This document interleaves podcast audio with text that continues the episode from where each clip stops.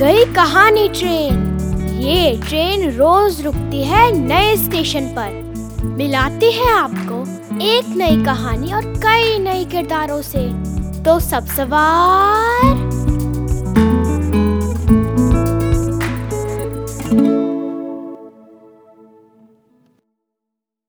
आज की हमारी कहानी है नवाब साहब और इसे लिखा है रामकरण ने।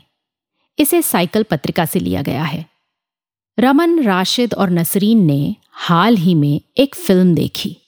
उसमें नवाबों की बड़ी शान देखी। रमन ने ऐलान कर दिया कि अब हम नवाब नवाब खेलेंगे और खेल में वो ही नवाब बनेगा। राशिद बोला, तुम क्यों? नवाब मैं बनूँगा। देर तक दोनों मैं मैं करते रहे। नसरीन बोली, नवाब ज़रूरी तो नहीं कि लड़के ही हों। अंत में तय हुआ कि तीनों बारी बारी से नवाब बनेंगे। और हाँ, नवाब बनने के लिए उर्दू बोलना आना चाहिए, वो भी सलीके से। ये नहीं कि जलील को जलील और जलील को जलील करते फिरें। रमन मास्टर दीनानाथ से उर्दू सीख रहा था। उसे मालूम था कि उसकी उर्दू की वजह से उसे ही मौका मिलना चाहिए। राशिद स को श और श को स बोलता था। इस बात को खासियत मानते हुए उसे ही सबसे पहले नवाब बनाना तय किया गया।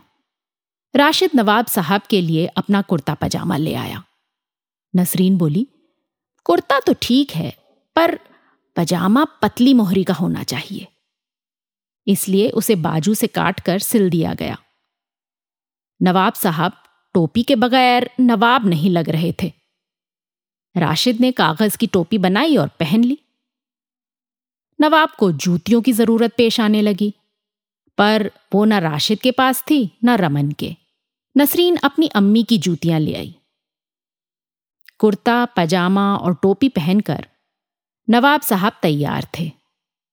उनके बैठने के लिए एक चौकी बनाई गई, जिस पर गद्दे और गाँव तकिए बिछाए गए। नसरीन ने कहा, नवाब का नाम लंबा होना चाहिए। सोच विचार के बाद नवाब का नाम जुल्फिकर अली अहमद जलालुद्दीन लखनवी आगा रखा गया। रमन बोला, अब सब ठीक है।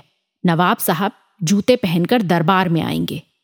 राशिद जूते पहनने लगा तो रमन ने कहा, नवाब साहब अपना काम खुद नहीं करते। उसने जूते हाथ में लिए और नवाब के सामने अदब से बैठकर पहना दिए। नसरीन ने दरवाजे पर खड़े होकर आवाज़ लगाई, बादब, बामुलायजा होशियार। रियासत आला नवाबों के नवाब, जनाब जुल्फ़िकर अली अहमद जलालुद्दीन लखनवी आगा तशरीफ़ ला रहे हैं। नवाब साहब अकड़कर धीरे धीरे चलते हुए आए और आसन पर बैठ गए। रमन गया और उसने नवाब साहब के पैर से जूतियाँ उतारकर एक तरफ़ रख दी। नवाब की खातिर के लिए पान नहीं था। रमन ने उन्हें एक चुइंगम पेश की। दूसरी नसरीन को दी और तीसरी खुद मुँह में रख ली। तीनों चुइंगम चबाने लगे। दरबार चलने लगा।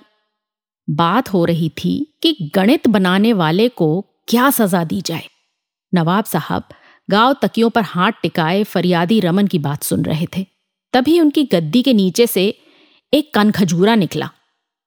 रेंगते रेंगते वो गाँव तकिए तक पहुँच गया।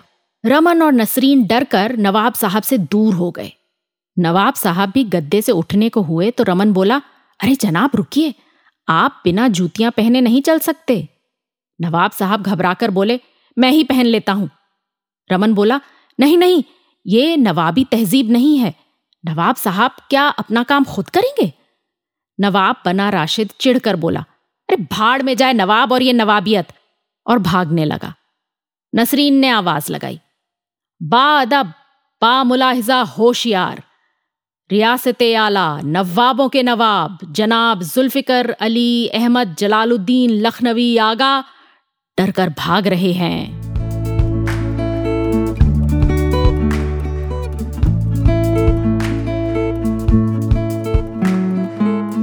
आशा है ये कहानी आपको पसंद आई होगी। ये कहानी आपके लिए लाए रेखता, नई धारा और प्रथम।